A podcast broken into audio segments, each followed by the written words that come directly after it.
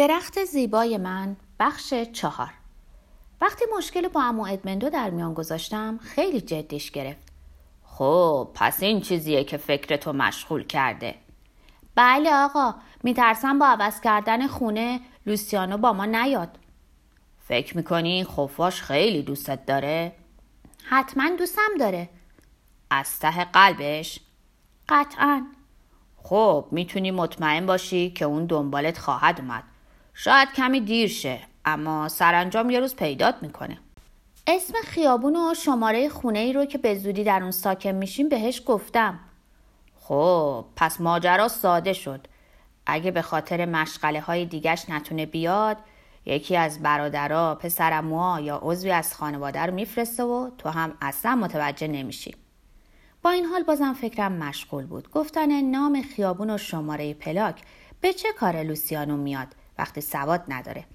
اما میتونست از پرنده ها، کفش دوزکا و پروان ها بپرسه. نگران نباش ززه، خفاش ها قدرت مسیریابی دارن. چی دارن عمو؟ عمو معنی مسیریابی رو برام شرح داد و من یه بار دیگه از دانش و سواد او حیرت زده شده بودم. مشکلم که حل شد زدم به خیابون تا آنچه را به زودی برامون رخ میداد برای دیگران تعریف کنم. اسباب کشی. بیشتر آدم بزرگا با لحن شادی به من میگفتن میخواید اساس کشی کنین ززه؟ چه خوب، چه عالی، چه شانسی. تنها کسی که اصلاً هیجان زده نشد بیرکین ها بود. بازم جای امیدواریه که خونه در اون خیابونه، نزدیکه. یادت میاد درباره ماجرایی با تو حرف زدم؟ چه وقت اتفاق میفته؟ فردا ساعت 8 مقابل در کازینو بنگو. میگن صاحب کارخونه یه بار کامیون اسباب بازی سفارش داده. میای؟ بله، لوئیسم میارم. فکر میکنی چیزی به من برسه؟ حتما. بچه زبلی مثل تو که از حالا فکر میکنی که دیگه مرد شدی. به من نزدیک شد و متوجه شدم هنوز خیلی کوچیکم، خیلی کوچیکتر از چیزی که فکر میکردم. خب اگه چیزی گیرم اومد، حالا کار دارم، فردا اونجا میبینمت. به خونه برگشتم و شروع کردم به چرخیدن دور گلوریا. چی شده بچه جون؟ تو میتونی ما رو اونجا ببری؟ کامیونی از شهر میاد که پر از اسباب بازیه. گوش کن ززه، من یه عالم کار دارم. با اتو کنم، در بسته‌بندی وسایل به ژاندیرا کمک کنم، به غذای روی اجاق سر بزنم. کلی افسر جوونم از رئالنگو میان. به جز عشقی که نسبت به رودولف والنتینو داشت و اونو رودی مینامید و عکس‌هاشو در دفترچه‌ای جمع‌آوری میکرد، گلوریا دیوونه افسرای جوون بود. آخه چه کسی تا حالا افسرای جوون رو ساعت 8 صبح در خیابون دیده؟ به خیالت من احمقم بچه؟ برو دنبال بازی ززه. اما نرفتم. میدونی گودیا، به خاطر خودم نیست، به لوئیس قول دادم اونو به اونجا ببرم. اون خیلی کوچیکه، در سن و سال اون بچه‌ها فقط به نوئل فکر میکنن. ززه، گفتم که نمیام، همه اینا افسانه است. این تویی که میخوای به اونجا بری برای گرفتن هدیه نوئل. در زندگیت خیلی فرصت داری. و اگه مردم بدون هدیه نوئل امسال میمیرم. نه بچه جون، به این زودی ها نمیمیری. تو 2 برابر عمو ادمندو یا حتی آقای بندیتو عمر میکنی. حالا دیگه کافیه، برو دنبال بازی. اما نرفتم. همون کاری رو کردم که انتظارشو داشت. رفت تا از حوض آب بیاره. من دم در نشسته بودم و تماشاش میکردم. بالاخره تحملش تموم شد. کافیه ززه، یه بار بهت گفتم نه. برای رضای خدا کاسه صبرم و لبریز نکن. برو دنبال بازیت. اما نرفتم. یعنی فکر میکردم که نرفتم، چون منو بلند کرد و از در بیرون برد و در باغ گذاشت.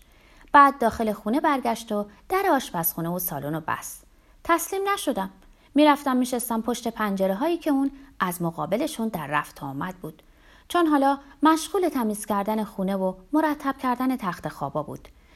منو سر پستم پیدا میکرد و پنجره ها رو میبست. بالاخره برای اینکه دیگه منو نبینه تمام پنجره ها رو بست.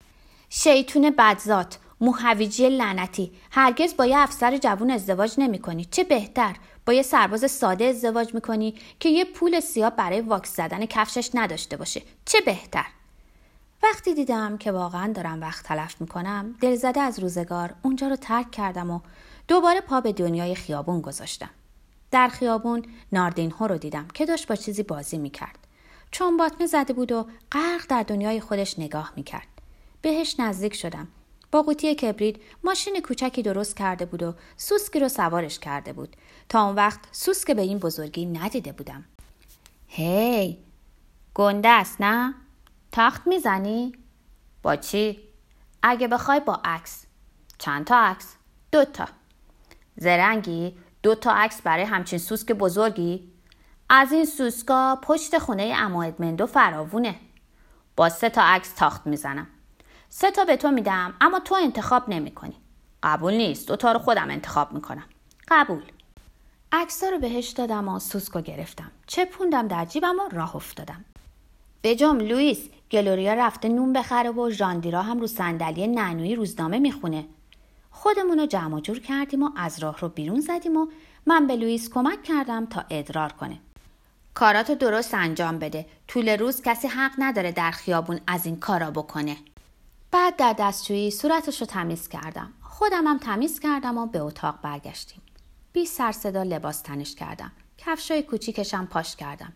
جوراب چیز مسخره‌ایه. فقط وقت آدمو میگیره و هیچ فایده‌ای هم نداره. دگمه‌های کت آبی کوچیکشو بستم و دنبال شونه گشتم. اما این موها ارزش صاف شدن نداشتن. باید کاری میکردم. هیچ جا هیچ چیز پیدا نمیشد. نه روغن، نه براق کننده مو. به آشپزخونه رفتم و با کمی چربی خوک روی سر انگشتام برگشتم. روغن و کف دستم مالیدم و بو کشیدم. بوی بدی نمیداد.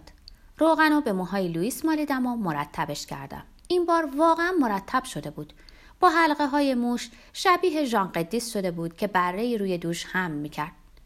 حالا تکون نخور، میرم لباس بپوشم. در حالی که شلوار و پیرن سفیدم رو میپوشیدم به برادرم نگاه میکردم. چقدر قشنگ بود. در بانگو هیچ کس از او قشنگتر نبود. بند کفشای کتونیمو که باید تا سال آینده وقتی به مدرسه میرم سالم نگه دارم بستم. بازم به لوئیس نگاه کردم. انقدر زیبا و مرتب بود که با مسیح کوچیک اشتباه گرفته شه. البته مسیح کوچیک که کمی بزرگ شده. بیشک در اون شلوغی هدیه‌ای نصیبش میشد. لرزیدم. گلوریا تازه برگشته بود و نون روی میز میذاشت. کاغذ صدای خوب روزهایی رو داشت که هنوز نونی در سفره بود. دست در دست هم از اتاق خارج شدیم و جلو گلوریا ظاهر شدیم. با مزه شده گلوریا، مگه نه؟ من لباس پوشوندمش. به جای عصبانی شدن به در تکیه داد و به آسمون نگاه کرد. وقتی سرشو پایین آورد چشماش پر از اشک بود. خودت هم با مزه ززه. آه، زانو زد و سرمو به سینه‌اش فشرد. خدای من، چرا زندگی برای عده‌ای اینقدر سخته؟ به خودش اومد و کمی سر و شکل ما رو مرتب کرد. گفتم که نمیتونم همراهتون بیام ززه. واقعا نمیتونم، کلی کار دارم. اول بریم تا قهوه مینوشیم کمی فکر کنم. حتی اگه بخوام وقت ندارم حاضرشم. لیوانامونو از قهوه پر کرد و نون برید. همچنان با ناراحتی نگامون میکرد. این همه دردسر برای چند تا اسباب بازی به درد نخور؟ البته نمیتونن به این همه آدم فقیر چیزای خیلی قشنگ بدن. چند لحظه ساکت شد و بعد ادامه داد. شاید این تنها فرصت باشه. نمیتونم مانع رفتنتون شم، اما خدای من شما خیلی کوچیکین. حسابی از اون مواظبت میکنم. تمام مدت دستش رو رها نمیکنم. گلوریا، از جاده سائو پائولو هم که نباید رد شیم. با این همه بازم خطرناکه. نه، قول میدم. تازه من قدرت مسیریابی دارم. هرچند ناراحت بود اما خندید. اینو کی یادت داده؟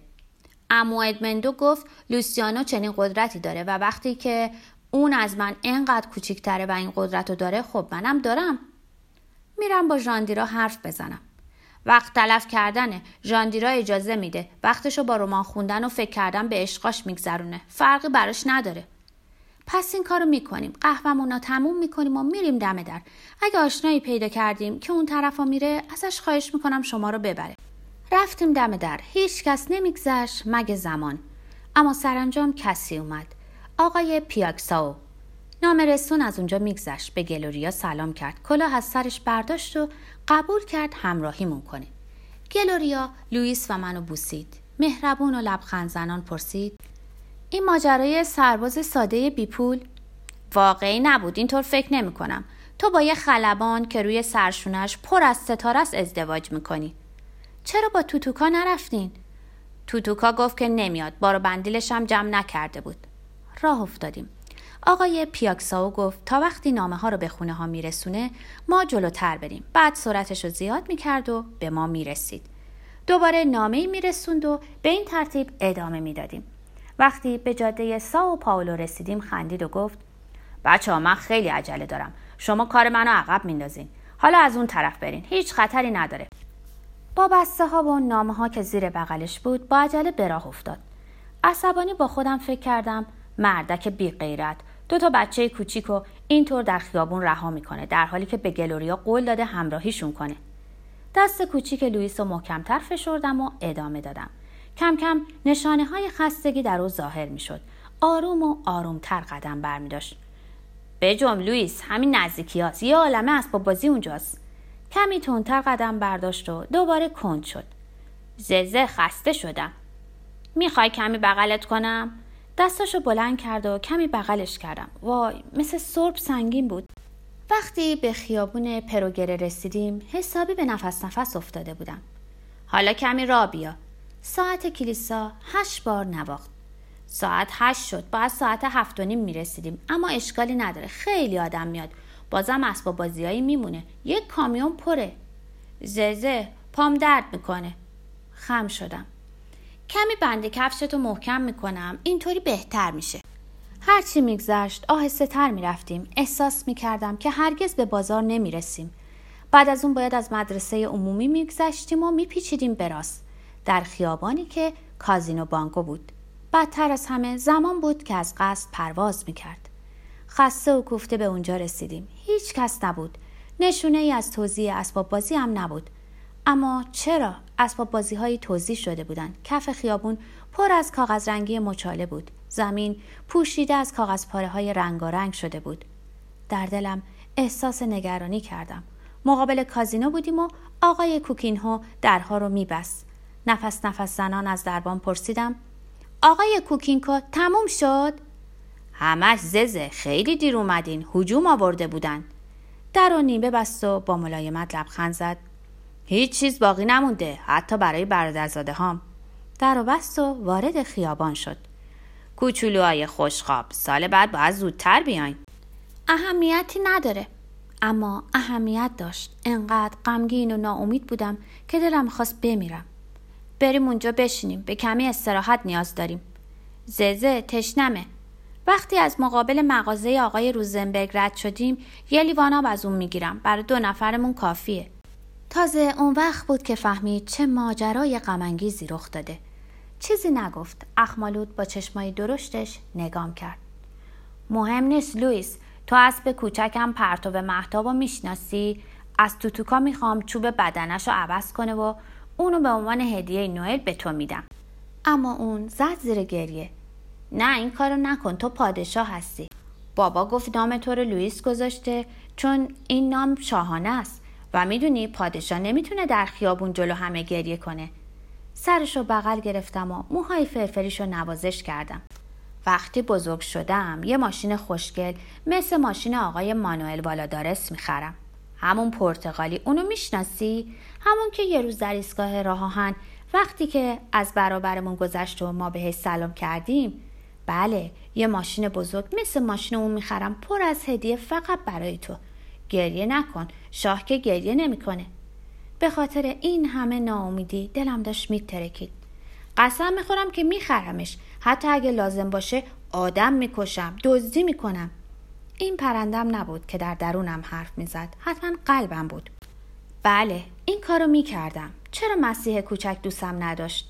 حتی گاو و خر طویلرم دوست داشت. ولی منو نه. چون من پسرخونده شیطون بودم. اجازه نمیداد برادرم هدیه‌ای داشته باشه و از من انتقام میگرفت. اما لوئیس حقش نبود. چون اون فرشته بود. حتی فرشته های آسمون نمیتونستن به مهربونی اون باشن. اشکام به شکل ترحم انگیزی جاری شدن. ززه تو داری گریه میکنی؟ میگذره. آخه من که مثل تو پادشاه نیستم. من فقط یه بیمصرفم. بچه‌ای بدجنس. بله خیلی بدجنس و نه هیچ چیز دیگه.